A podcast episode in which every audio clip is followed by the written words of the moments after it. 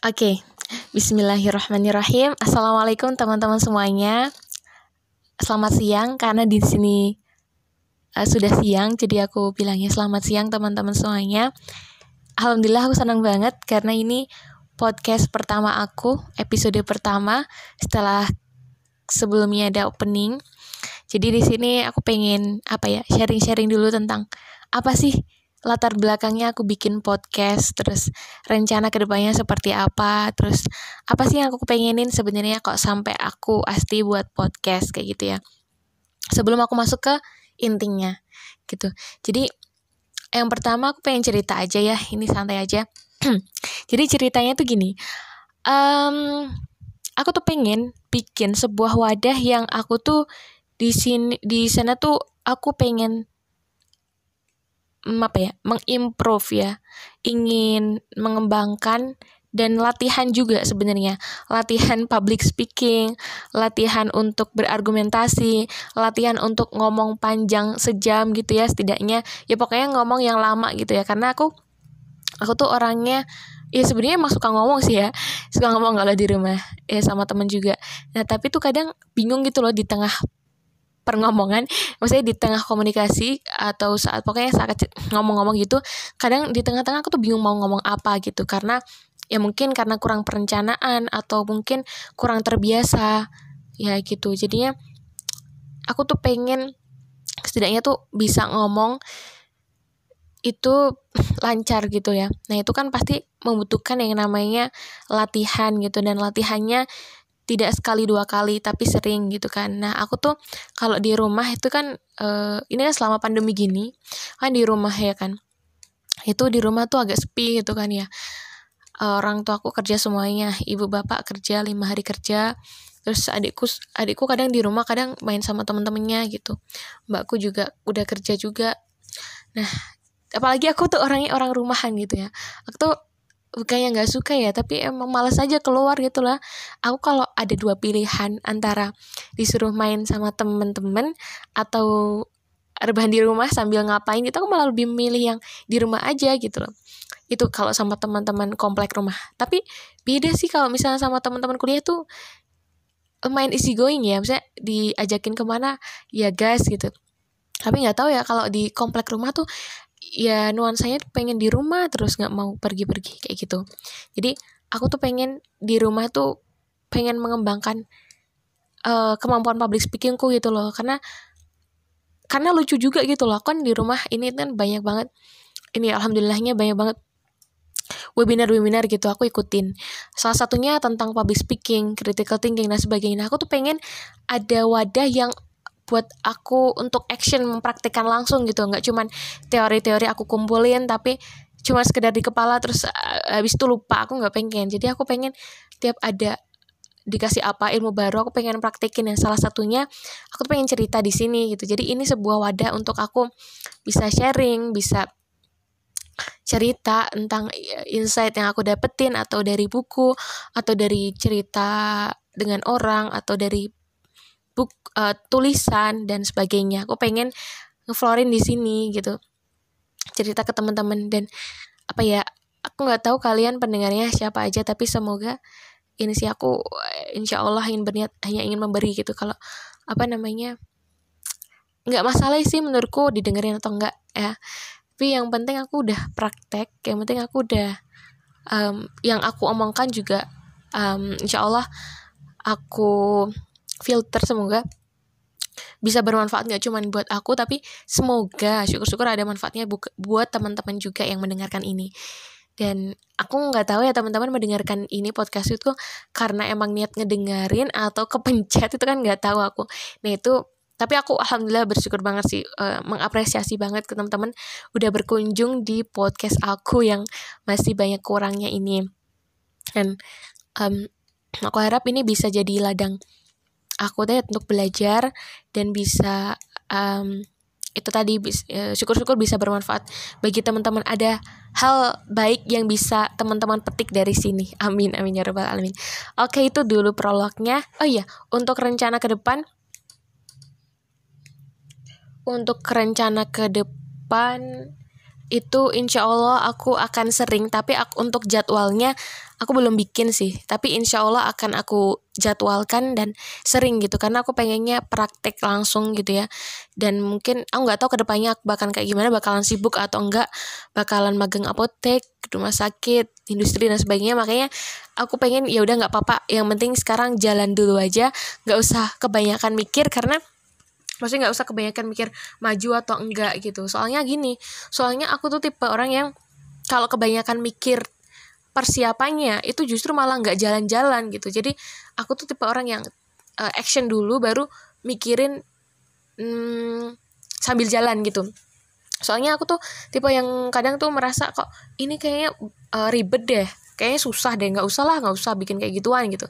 Tapi ternyata setelah aku nyemplung di dalamnya setelah aku coba ternyata nggak susah-susah amat gitu ya. Contohnya kayak bikin podcast ini deh bikin akun. Aku tuh mikirnya bikin podcast? Ya Allah serumit itu ngapain sih buang-buang waktu? gitu. Tapi ternyata saat kemarin aku bikin aku mencoba serius gitu ya itu ternyata masya Allah mudah gitu nggak terlalu susah gitu ya.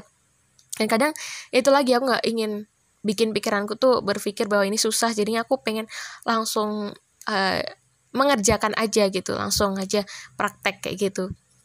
Itu sih. Oke itu dulu ya prolog dari aku dari Asti.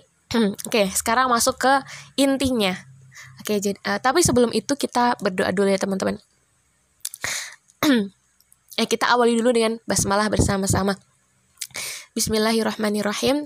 Dan jangan lupa minta pertolongan kepada Allah ya Allahumma inni as'alukal huda wa tuqa wal afaf wal gina. Artinya ya Allah aku minta kepadamu petunjuk ya Allah aku minta kepadamu ketakwaan kemuliaan dan gina ya Allah kekayaan hati Sem semoga Allah selalu ini ya selalu melindungi kita dari niat yang salah dari ilmu yang salah, ilmu yang tidak bermanfaat, dan dari amal-amal yang salah. Amin ya Robbal 'Alamin. Dan semoga uh, teman-teman semuanya yang mendengarkan ini selalu diberikan keselamatan, rahmat Allah, dan juga keberkahan tercurah limpahkan kepada teman-teman dan semuanya. Amin amin ya Robbal 'Alamin. Uh, mari siapkan diri kita dengan gelas yang setengah isi setengah kosong. Maksudnya gimana tuh? Kan biasanya gelas yang kosong gitu tapi aku nyebutnya setengah isi setengah kosong. Maksudnya gini aku pengen teman-teman tuh tetap pada prinsip teman-teman gitu ya. Jadi setelah mendengarkan ini misalnya ada insight yang dipetik gitu.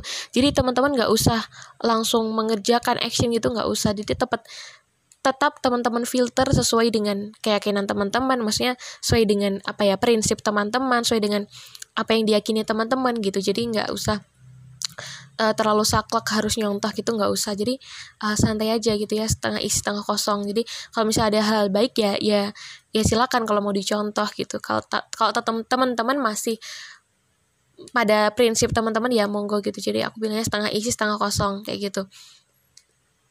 Oke okay. oke okay, masuk ya ke intinya. Ya udah kebanyakan prolog. Oke okay, jadi pada kesempatan kali ini alhamdulillah aku ingin sharing ke teman-teman tentang hati sebagai radar. Hati sebagai radar, hati sebagai pemandu. Tentunya apa yang aku sampaikan ini adalah dari berbagai referensi. Jadi aku apa istilahnya riset dulu lah ya, riset. Eh kok riset sih? Ya, ya itu dulu. Nah, aku uh, riset dulu dari berbagai sumber. Salah satunya podcastnya Teh Nur Fitri Nur Ain siapa ya namanya? Fitri Nur Afifah sama podcastnya Ustadz Dr. Fahrudin Faiz itu. Nah, serta dari beberapa literatur juga aku baca gitu. Nah, jadi nggak murni dari aku sendiri, tapi mungkin nanti aku akan contohkan dari realita yang terjadi baik di kehidupanku maupun yang aku lihat di kehidupan sehari-hari gitu ya. Ayo bismillah. Hati memang diciptakan oleh Allah untuk menjadi pemandu, sehingga ia bisa berfungsi sebagai radar yang memberitahu apa yang baik dan apa yang buruk. Hati tenang ketika ada hal yang kita hadapi ini baik dan gelisah ketika hal yang kita hadapi itu buruk. Itulah sebabnya pertimbangan hati mampu mendahului pertimbangan otak. Oke, jadi gini teman-teman. Pernah nggak sih teman-teman tuh saat melakukan suatu hal, itu teman-teman saat ya berarti kan belum ya saat melakukan suatu hal teman-teman tuh merasa misalnya tuh hal yang jelek misal maksiat teman-teman tuh akan merasa hatinya itu was-was itu nggak tenang gitu kayak ada pertanyaan-pertanyaan yang muncul dalam di, diri dalam hati. Apakah ini bener ya? Kok kayak ini salah ini nggak baik nih ini tuh nggak sesuai dengan norma nggak sesuai dengan syariat ini tuh um, ya pokoknya nggak aku banget nih kayaknya ini hal yang nggak baik deh. Pernah gak sih? Jujur aja aku pernah ya kayak gitu saat akan melakukan apa ya maksiat atau hal yang jelek yang nggak baik itu itu pasti ada apa ya istilahnya hati itu kayak berkecambuk gitu loh kayak ada pertanyaan-pertanyaan yang muncul kayak seolah-olah ada yang ngingetin bahwa itu tuh salah nggak benar nggak boleh kamu lakuin kayak gitu. Nah sedang dan itulah yang bikin kita tuh kayak gelisah gitu loh. Bikin gelisah terus kalau misalnya kita udah nyemplung gitu ya melakukan itu terus saya kayak gelisah gitu kayak kok ngelakuin gini ya kok aku hatiku was wasnya nggak tenang kayak gitu loh. Nah sedangkan kalau kita melakukan hal baik itu kan kita akan tenang ya biasa aja gitu nggak hati juga nggak ngerasa gelisah gitu ya. Nah itulah nah itulah kenapa pertimbangan hati itu mampu mendahului pertimbangan otak gitu ya. Di dalam hadis sahih juga mengatakan tinggalkanlah hal-hal yang menggelisahkan hatimu. Itulah cara Allah memberikan petunjuk kepada kita dan menjauhkan diri kita dari hal yang membahayakan diri kita. Gitu guys. Terus ada juga di hadis Tirmizi nomor 2518 yaitu tinggalkanlah segala yang meragukanmu dan ambillah yang tidak meragukanmu. Gitu guys. Nah, jadi kejujuran itu, setiap kejujuran itu pasti akan mendatangkan ketenangan. Iya gak sih? Ya iyalah. Maksudnya apa ya? Semenyakitkan apa pun tapi kalau jujur tuh pasti kita tenang gitu loh ya. Dan sedangkan kedustaan itu akan mendatangkan kegelisahan. Nah sebagai radar hati kita itu dapat memberikan petunjuk secara spontan. Saat itu juga cepat bereaksi. Jadi ya kayak tadi ya saat kita akan melakukan suatu hal yang nggak baik itu pasti secara spontan hati tuh kayak memberi alarm gitu ya. Alarm yang bilang ke diri kita bahwa itu tuh nggak bener gitu. Kita nggak boleh ngelakuin itu gitu. Ya jadi jika hati kita merasakan uh, gelisah secara spontan itu ya saat melakukan sesuatu maka tinggalkanlah hal itu. Meskipun banyak orang yang uh, membenarkan gitu ya banyak argumen yang membenarkan itu banyak argumen yang datang membenarkan itu. Jadi kan banyak yang yang bilang kayak gini dia turuti kata hatimu kata hatimu berkata bagaimana? gitu ya. Turuti kata hati nurani. Kayak kayak gitu Nah, kadang ya, kadang hati kita tuh sebenarnya udah banyak memberikan sinyal loh, kayak udah banyak lah pokoknya memberikan sinyal tapi kitanya yang sendiri yang secara nggak sadar atau sadar atau nggak sadar tuh malah membungkamnya gitu kayak kita menyangkal gitu loh. Lah nggak paham ini, ini mah cuma was was doang gitu kadang kita gitu kan ya. Nah terus di buku fit apa namanya buku ini yang dijelaskan oleh Teh Fitri Nur Afifah juga bilang gini Retorika dan akrobat dialektika nyatanya memang dapat memberikan pembenaran atas sesuatu yang sebenarnya salah. Jika hati sering terkubur oleh retorika atau kemampuan berargumentasi, maka hati kita itu akan bisa mati. Nah, inilah bahayanya kalau kita bahayanya ketidakjujuran terhadap hati kita sendiri. Jadi kalau apa kita nggak jujur sama hati kita sendiri, maka hati kita akan mati kayak gitu. Nah, kemudian jika hati kita tuh udah nggak peka untuk membedakan kebenaran maka fungsinya sebagai radar ya. Sebagai radar tuh akan jadi mati juga gitu. Nah oleh karena itu ketika hati kita mulai bicara nih kira-kira kalau hati nurani mulai bicara nih ya kita rasain nah itu makanya dengerin dengerin gitu ya dengarkan secara sungguh-sungguh kayak gitu. Karena itulah petunjuk petunjuk dari Allah gitu. Nah kebajikan ya kebaikan atau kebajikan itu adalah apa-apa yang hati kita tenang karenanya dan jiwa itu tentram karenanya kepadanya gitu. Sementara keburukan adalah apa-apa yang tercetus di dalam dadamu dan kau tidak ingin orang lain tahu kayak gitu. Jadi emang berkebalikan sekali gitu ya. Itu ada juga di hadis riwayat muslim ya Nah, kalau misalnya suatu yang baik itu kan mesti bikin hati kita tenang ya dan jiwa kita pun tentram gitu. Sebaliknya ya, kalau keburukan tuh pasti bikin hati tuh kayak gelisah gitu. Gelisah dan gak mau orang lain tahu. Jadi, ukuran keburukan dan kebaikan adanya, di hati ya. Ulangi, keburukan dan kebaikan itu ukurannya adalah apa yang hati kita rasakan gitu. Terus di manakah posisi otak dengan relasinya dengan hati itu gimana relasi antara otak dan hati gitu ya nah penentuan logis atau tidaknya itu adalah fungsi otak Sementara baik dan buruknya itu adalah urusan hati. Nah, oleh karena itu, dahulukan bertanya kepada hati sebelum melakukan melakukan analisis dengan otak. Adalah salah jika kita jika otak yang memimpin untuk bisa mempekerjakan hati, karena apa yang benar itu adanya di hati.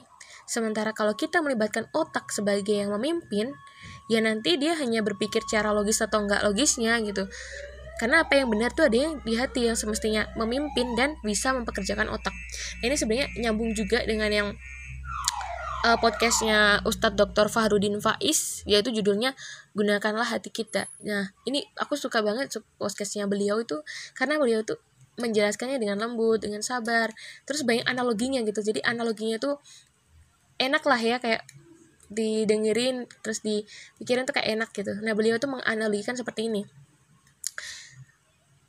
um, jiwa kita itu adalah kota besar. Nah, rajanya adalah bukan akal melainkan hati. Beliau ini ya, beliau Dr. Faudin Faiz ini menggambarkan otak sebagai akal ya, gitu. Jadi beliau itu menganggap rajanya itu bukan otak, bukan akal melainkan hati. Akal bukanlah raja, otak bukanlah raja.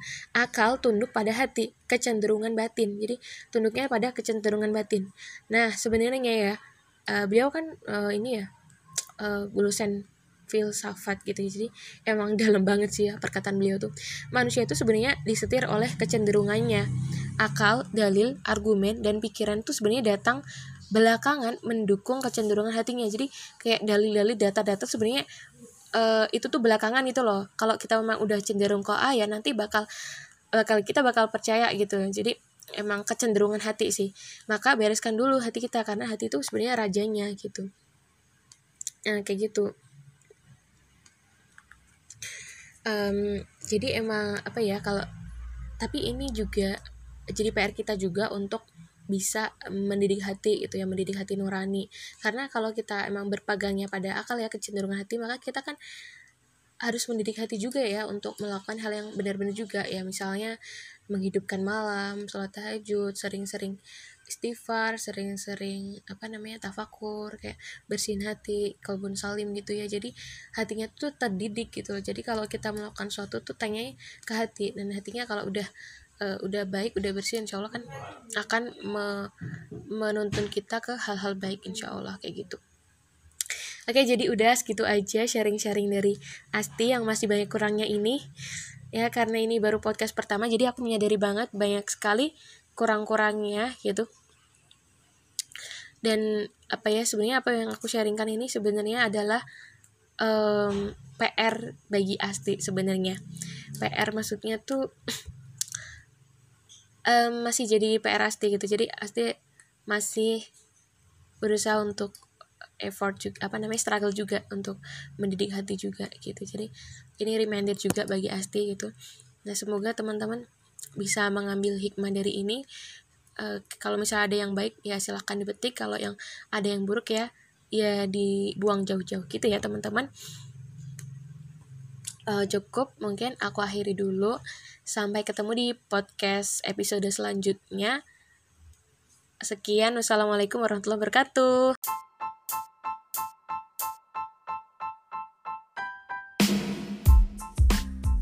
Oke, okay. Bismillahirrahmanirrahim. Assalamualaikum teman-teman semuanya. Selamat siang karena di sini uh, sudah siang, jadi aku bilangnya selamat siang teman-teman semuanya. Alhamdulillah aku senang banget karena ini podcast pertama aku, episode pertama setelah sebelumnya ada opening. Jadi di sini aku pengen apa ya sharing-sharing dulu tentang apa sih latar belakangnya aku bikin podcast terus rencana ke depannya seperti apa terus apa sih yang aku pengenin sebenarnya kok sampai aku asti buat podcast kayak gitu ya. Sebelum aku masuk ke intinya gitu. Jadi yang pertama aku pengen cerita aja ya ini santai aja. Jadi ceritanya tuh gini um, aku tuh pengen bikin sebuah wadah yang aku tuh di sini di sana tuh aku pengen apa ya mengimprove ya. Ingin mengembangkan dan latihan juga sebenarnya. Latihan public speaking latihan untuk berargumentasi latihan untuk ngomong panjang sejam gitu ya setidaknya. Ya pokoknya ngomong yang lama gitu ya karena aku aku tuh orangnya ya sebenarnya emang suka ngomong sih ya. Suka ngomong kalau di rumah ya sama temen juga. Nah tapi tuh kadang bingung gitu loh di tengah perngomongan maksudnya di tengah komunikasi atau saat pokoknya saat ngomong-ngomong gitu kadang di tengah-tengah aku tuh bingung mau ngomong apa gitu karena ya mungkin karena kurang perencanaan atau mungkin kurang terbiasa ya gitu. Jadinya aku tuh pengen setidaknya tuh bisa ngomong itu lancar gitu ya. Nah, itu kan pasti membutuhkan yang namanya latihan gitu dan latihannya tidak sekali dua kali tapi sering gitu kan. Nah, aku tuh kalau di rumah itu kan uh, ini kan selama pandemi gini kan di rumah ya kan. Itu di rumah tuh agak sepi gitu kan ya. orang tua aku kerja semuanya, ibu bapak kerja lima hari kerja, terus adikku adikku kadang di rumah kadang main sama temen-temennya gitu, mbakku juga udah kerja juga. Nah apalagi aku tuh orangnya orang rumahan gitu ya. Aku tuh bukannya nggak suka ya tapi emang malas aja keluar gitu lah. Aku kalau ada dua pilihan antara disuruh main sama temen-temen atau rebahan di rumah sambil ngapain gitu aku malah lebih milih yang di rumah aja gitu loh. Itu kalau sama teman-teman komplek rumah. Tapi beda sih kalau misalnya sama teman-teman kuliah tuh main easy going ya. Misalnya diajakin ke mana ya gas gitu. Tapi nggak tahu ya kalau di komplek rumah tuh ya nuansanya pengen di rumah terus nggak mau pergi-pergi kayak gitu. Jadi aku tuh pengen di rumah tuh pengen mengembangkan uh, kemampuan public speakingku gitu loh. Karena karena lucu juga gitu loh. Kan di rumah ini kan banyak banget ini alhamdulillahnya banyak banget webinar-webinar gitu aku ikutin.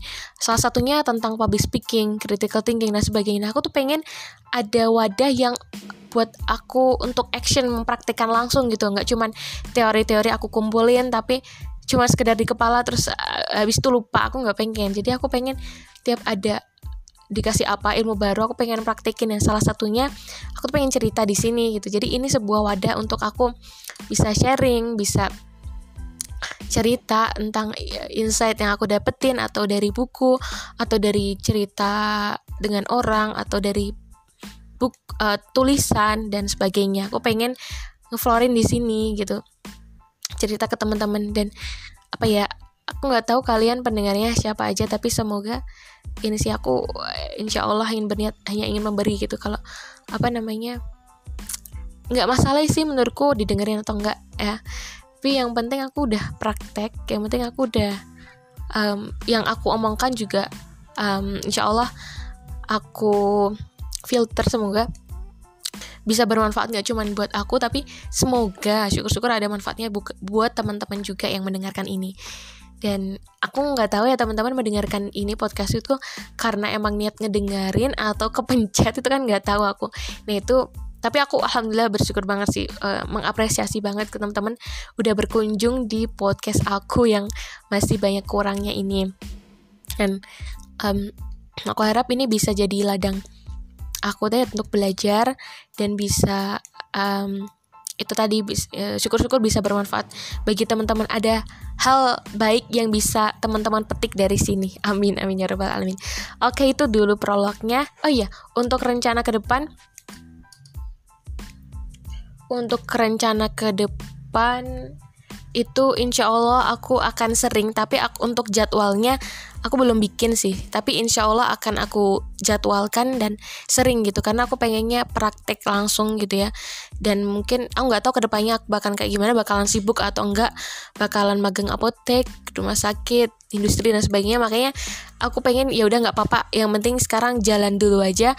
Nggak usah kebanyakan mikir karena maksudnya nggak usah kebanyakan mikir maju atau enggak gitu. Soalnya gini soalnya aku tuh tipe orang yang kalau kebanyakan mikir persiapannya itu justru malah nggak jalan-jalan gitu. Jadi aku tuh tipe orang yang uh, action dulu baru mikirin hmm, sambil jalan gitu. Soalnya aku tuh tipe yang kadang tuh merasa kok ini kayaknya uh, ribet deh kayaknya susah deh nggak usah lah nggak usah bikin kayak gituan gitu. Tapi ternyata setelah aku nyemplung di dalamnya setelah aku coba ternyata nggak susah-susah amat gitu ya. Contohnya kayak bikin podcast ini deh bikin akun. Aku tuh mikirnya bikin podcast? Ya Allah serumit itu ngapain sih buang-buang waktu? gitu. Tapi ternyata saat kemarin aku bikin aku mencoba serius gitu ya itu ternyata masya Allah mudah gitu nggak terlalu susah gitu ya. Dan kadang itu lagi aku nggak ingin bikin pikiranku tuh berpikir bahwa ini susah jadinya aku pengen langsung uh, mengerjakan aja gitu langsung aja praktek kayak gitu. Itu sih. Oke itu dulu ya prolog dari aku dari Asti. Oke sekarang masuk ke intinya. Oke uh, tapi sebelum itu kita berdoa dulu ya teman-teman.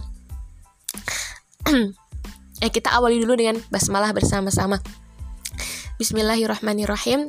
Dan jangan lupa minta pertolongan kepada Allah ya Allahumma inni as'alukal huda wa tuqa wal afaf wal gina. Artinya ya Allah aku minta kepadamu petunjuk ya Allah aku minta kepadamu ketakwaan kemuliaan dan gina ya Allah kekayaan hati Sem semoga Allah selalu ini ya selalu melindungi kita dari niat yang salah dari ilmu yang salah, ilmu yang tidak bermanfaat, dan dari amal-amal yang salah. Amin ya Robbal 'Alamin. Dan semoga uh, teman-teman semuanya yang mendengarkan ini selalu diberikan keselamatan, rahmat Allah, dan juga keberkahan tercurah limpahkan kepada teman-teman dan semuanya. Amin amin ya Robbal 'Alamin. Uh, mari siapkan diri kita dengan gelas yang setengah isi setengah kosong. Maksudnya gimana tuh? Kan biasanya gelas yang kosong gitu tapi aku nyebutnya setengah isi setengah kosong. Maksudnya gini aku pengen teman-teman tuh tetap pada prinsip teman-teman gitu ya. Jadi setelah mendengarkan ini misalnya ada insight yang dipetik gitu. Jadi teman-teman nggak usah langsung mengerjakan action gitu nggak usah. Jadi tetap tetap teman-teman filter sesuai dengan keyakinan teman-teman. Maksudnya sesuai dengan apa ya prinsip teman-teman sesuai dengan apa yang diyakini teman-teman gitu. Jadi nggak usah uh, terlalu saklek harus nyontoh gitu nggak usah. Jadi uh, santai aja gitu ya setengah isi setengah kosong. Jadi kalau misalnya ada hal, -hal baik ya ya ya silakan kalau mau dicontoh gitu. Kalau kalau teman-teman masih pada prinsip teman-teman ya monggo gitu. Jadi aku bilangnya setengah isi setengah kosong kayak gitu. Oke okay. Oke okay, masuk ya ke intinya kayak udah kebanyakan prolog oke okay, jadi pada kesempatan kali ini alhamdulillah aku ingin sharing ke teman-teman tentang hati sebagai radar. Hati sebagai radar, hati sebagai pemandu. Tentunya apa yang aku sampaikan ini adalah dari berbagai referensi. Jadi aku apa istilahnya riset dulu lah ya, riset. Eh kok riset sih? Ya, ya itu dulu. Nah, aku uh, riset dulu dari berbagai sumber. Salah satunya podcastnya Teh Nur Fitri Nur Ain siapa ya namanya? Fitri Nur Afifah sama podcastnya Ustadz Dr. Fahrudin Faiz itu. Nah, serta dari beberapa literatur juga aku baca gitu. Nah, jadi nggak murni dari aku sendiri, tapi mungkin nanti aku akan contohkan dari realita yang terjadi baik di kehidupanku maupun yang aku lihat di kehidupan sehari-hari gitu ya. Ya, bismillah. Hati memang diciptakan oleh Allah untuk menjadi pemandu, sehingga ia bisa berfungsi sebagai radar yang memberitahu apa yang baik dan apa yang buruk. Hati tenang ketika ada hal yang kita hadapi ini baik, dan gelisah ketika hal yang kita hadapi itu buruk. Itulah sebabnya pertimbangan hati mampu mendahului pertimbangan otak. Oke, jadi gini teman-teman. Pernah nggak sih teman-teman tuh saat melakukan suatu hal, itu teman-teman saat ya berarti kan belum ya saat melakukan suatu hal teman-teman tuh merasa misalnya itu hal yang jelek misal maksiat teman-teman tuh akan merasa hatinya itu was-was itu nggak tenang gitu kayak ada pertanyaan-pertanyaan yang muncul dalam di, diri dalam hati.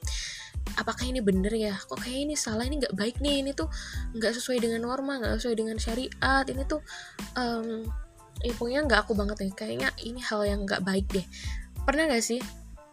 Jujur aja aku pernah ya kayak gitu. Saat akan melakukan apa ya maksiat atau hal yang jelek yang nggak baik itu itu pasti ada apa ya istilahnya hati itu kayak berkecambuk gitu loh. Kayak ada pertanyaan-pertanyaan yang muncul kayak seolah-olah ada yang ngingetin bahwa itu tuh salah nggak benar nggak boleh kamu lakuin kayak gitu. Nah, sedang dan itulah yang bikin kita tuh kayak gelisah gitu loh. Bikin gelisah. Terus kalau misalnya kita udah nyemplung gitu ya melakukan itu, terus saya kayak gelisah gitu kayak kok ngelakuin gini ya? Kok aku hatiku was was nggak tenang kayak gitu loh.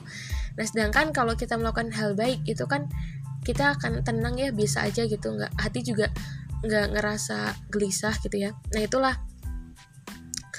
Nah itulah kenapa pertimbangan hati itu mampu mendahului pertimbangan otak gitu ya di dalam hadis sahih juga mengatakan, tinggalkanlah hal-hal yang menggelisahkan hatimu. Itulah cara Allah memberikan petunjuk kepada kita dan menjauhkan diri kita dari hal yang membahayakan diri kita. Gitu guys. Terus ada juga di hadis Tirmizi nomor 2518 yaitu tinggalkanlah segala yang meragukanmu dan ambillah yang tidak meragukanmu. Gitu guys. Nah, jadi kejujuran itu, setiap kejujuran itu pasti akan mendatangkan ketenangan, iya gak sih? Ya iyalah. Maksudnya apa ya, semenyakitkan apa pun, tapi kalau jujur tuh pasti kita tenang gitu loh, ya. Dan sedangkan kedustaan itu akan mendatangkan kegelisahan. Nah, sebagai radar, hati kita itu dapat memberikan petunjuk secara spontan. Saat itu juga cepat bereaksi. Jadi, ya kayak tadi ya saat kita akan melakukan suatu hal yang nggak baik, itu pasti secara spontan hati tuh kayak memberi alarm gitu ya alarm yang bilang ke diri kita bahwa itu tuh nggak bener gitu kita nggak boleh ngelakuin itu gitu. Ya jadi jika hati kita merasakan uh, gelisah secara spontan gitu ya saat melakukan sesuatu maka tinggalkanlah hal itu. Meskipun banyak orang yang uh, membenarkan gitu ya banyak argumen yang membenarkan itu banyak argumen yang datang membenarkan itu. Jadi kan banyak yang yang bilang kayak gini dia turuti kata hatimu kata hatimu berkata bagaimana gitu ya. Turuti kata hati nurani kayak kayak gitu. Nah kadang ya kadang hati kita tuh sebenarnya udah banyak memberikan sinyal loh kayak udah banyak lah pokoknya memberikan sinyal tapi kitanya yang sendiri yang secara nggak sadar atau sadar atau nggak sadar tuh malah membungkamnya gitu kayak kita menyangkal gitu loh. Lah nggak apa ini mah cuma was was doang gitu kadang kita gitu kan ya. Nah terus di buku fit apa namanya buku ini yang dijelaskan oleh Teh Fitri Nur juga bilang gini Retorika dan akrobat dialektika nyatanya memang dapat memberikan pembenaran atas sesuatu yang sebenarnya salah. Jika hati sering terkubur oleh retorika atau kemampuan berargumentasi, maka hati kita itu akan bisa mati. Nah, inilah bahayanya kalau kita bahayanya ketidakjujuran terhadap hati kita sendiri jadi kalau apa kita nggak jujur sama hati kita sendiri maka hati kita akan mati ya gitu. Nah kemudian jika hati kita tuh udah nggak peka untuk membedakan kebenaran maka fungsinya sebagai radar ya sebagai radar tuh akan jadi mati juga gitu. Nah oleh karena itu ketika hati kita mulai bicara nih kira-kira kalau hati nurani mulai bicara nih ya kita rasain nah itu makanya dengerin dengerin gitu ya dengarkan secara sungguh-sungguh kayak gitu. Karena itulah petunjuk petunjuk dari Allah gitu nah kebajikan ya kebaikan atau kebajikan itu adalah apa-apa yang hati kita tenang karenanya dan jiwa itu tentram karenanya kepadanya gitu sementara Keburukan adalah apa-apa yang tercetus di dalam dadamu dan kau tidak ingin orang lain tahu kayak gitu. Jadi emang berkebalikan sekali gitu ya. Itu ada juga di hadis riwayat Muslim ya. Nah, kalau misalnya suatu yang baik itu kan mesti bikin hati kita tenang ya dan jiwa kita pun tentram gitu. Sebaliknya ya, kalau keburukan tuh pasti bikin hati tuh kayak gelisah gitu. Gelisah dan gak mau orang lain tahu. Jadi, ukuran keburukan dan kebaikan adanya di hati ya. Ulangi, keburukan dan kebaikan itu ukurannya adalah apa yang hati kita rasakan gitu. Terus di manakah posisi otak dengan relasinya dengan hati itu? Gimana relasi antara otak dan hati? Gitu ya. Nah, penentuan logis atau tidaknya itu adalah fungsi otak. Sementara baik dan buruknya itu adalah urusan hati. Nah, oleh karena itu, dahulukan bertanya kepada hati sebelum melakukan melakukan analisis dengan otak. Adalah salah jika kita jika otak yang memimpin untuk bisa mempekerjakan hati, karena apa yang benar itu adanya di hati. Sementara kalau kita melibatkan otak sebagai yang memimpin, ya nanti dia hanya berpikir cara logis atau enggak logisnya gitu. Karena apa yang benar tuh ada yang di hati yang semestinya memimpin dan bisa mempekerjakan otak. Ini sebenarnya nyambung juga dengan yang uh, podcastnya Ustadz Dr. Fahrudin Faiz yaitu judulnya gunakanlah hati kita. Nah ini aku suka banget podcastnya beliau itu karena beliau tuh menjelaskannya dengan lembut dengan sabar terus banyak analoginya gitu. Jadi analoginya tuh enak lah ya kayak didengerin terus dipikirin tuh kayak enak gitu nah beliau tuh menganalogikan seperti ini um, jiwa kita itu adalah kota besar nah rajanya adalah bukan akal melainkan hati. Beliau ini ya, beliau Dr. Faudin Faiz ini menggambarkan otak sebagai akal ya, gitu. Jadi beliau itu menganggap rajanya itu bukan otak, bukan akal melainkan hati. Akal bukanlah raja, otak bukanlah raja. Akal tunduk pada hati, kecenderungan batin. Jadi tunduknya pada kecenderungan batin. Nah sebenarnya ya, uh, beliau kan uh, ini ya uh, filsafat gitu jadi emang dalam banget sih ya perkataan beliau tuh manusia itu sebenarnya disetir oleh kecenderungannya akal dalil argumen dan pikiran itu sebenarnya datang belakangan mendukung kecenderungan hatinya jadi kayak dalil-dalil data-data sebenarnya uh, itu tuh belakangan itu loh. Kalau kita memang udah cenderung ke A ya nanti bakal bakal kita bakal percaya gitu. Jadi emang kecenderungan hati sih. Maka bereskan dulu hati kita karena hati itu sebenarnya rajanya gitu. Nah kayak gitu. Um, jadi emang apa ya kalau tapi ini juga jadi PR kita juga untuk bisa mendidik hati itu ya mendidik hati nurani. Karena kalau kita emang berpegangnya pada akal ya kecenderungan hati maka kita kan harus mendidik hati juga ya untuk melakukan hal yang benar-benar juga ya. Misalnya menghidupkan malam sholat tahajud sering-sering istighfar sering-sering apa namanya tafakur kayak bersihin hati kalbun salim gitu ya. Jadi hatinya tuh terdidik gitu jadi kalau kita melakukan sesuatu tuh tanya ke hati dan hatinya kalau udah uh, udah baik udah bersih insya Allah kan akan me menuntun kita ke hal-hal baik insya Allah kayak gitu. Oke jadi udah segitu aja sharing-sharing dari Asti yang masih banyak kurangnya ini.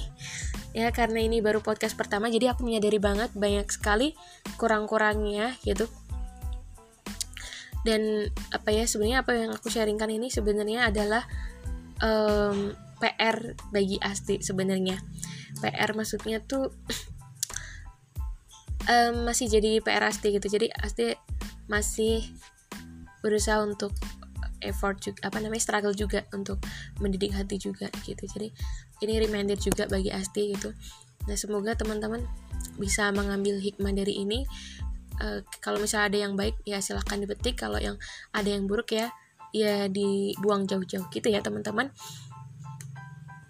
Uh, cukup mungkin aku akhiri dulu Sampai ketemu di podcast episode selanjutnya. Sekian, wassalamualaikum warahmatullahi wabarakatuh.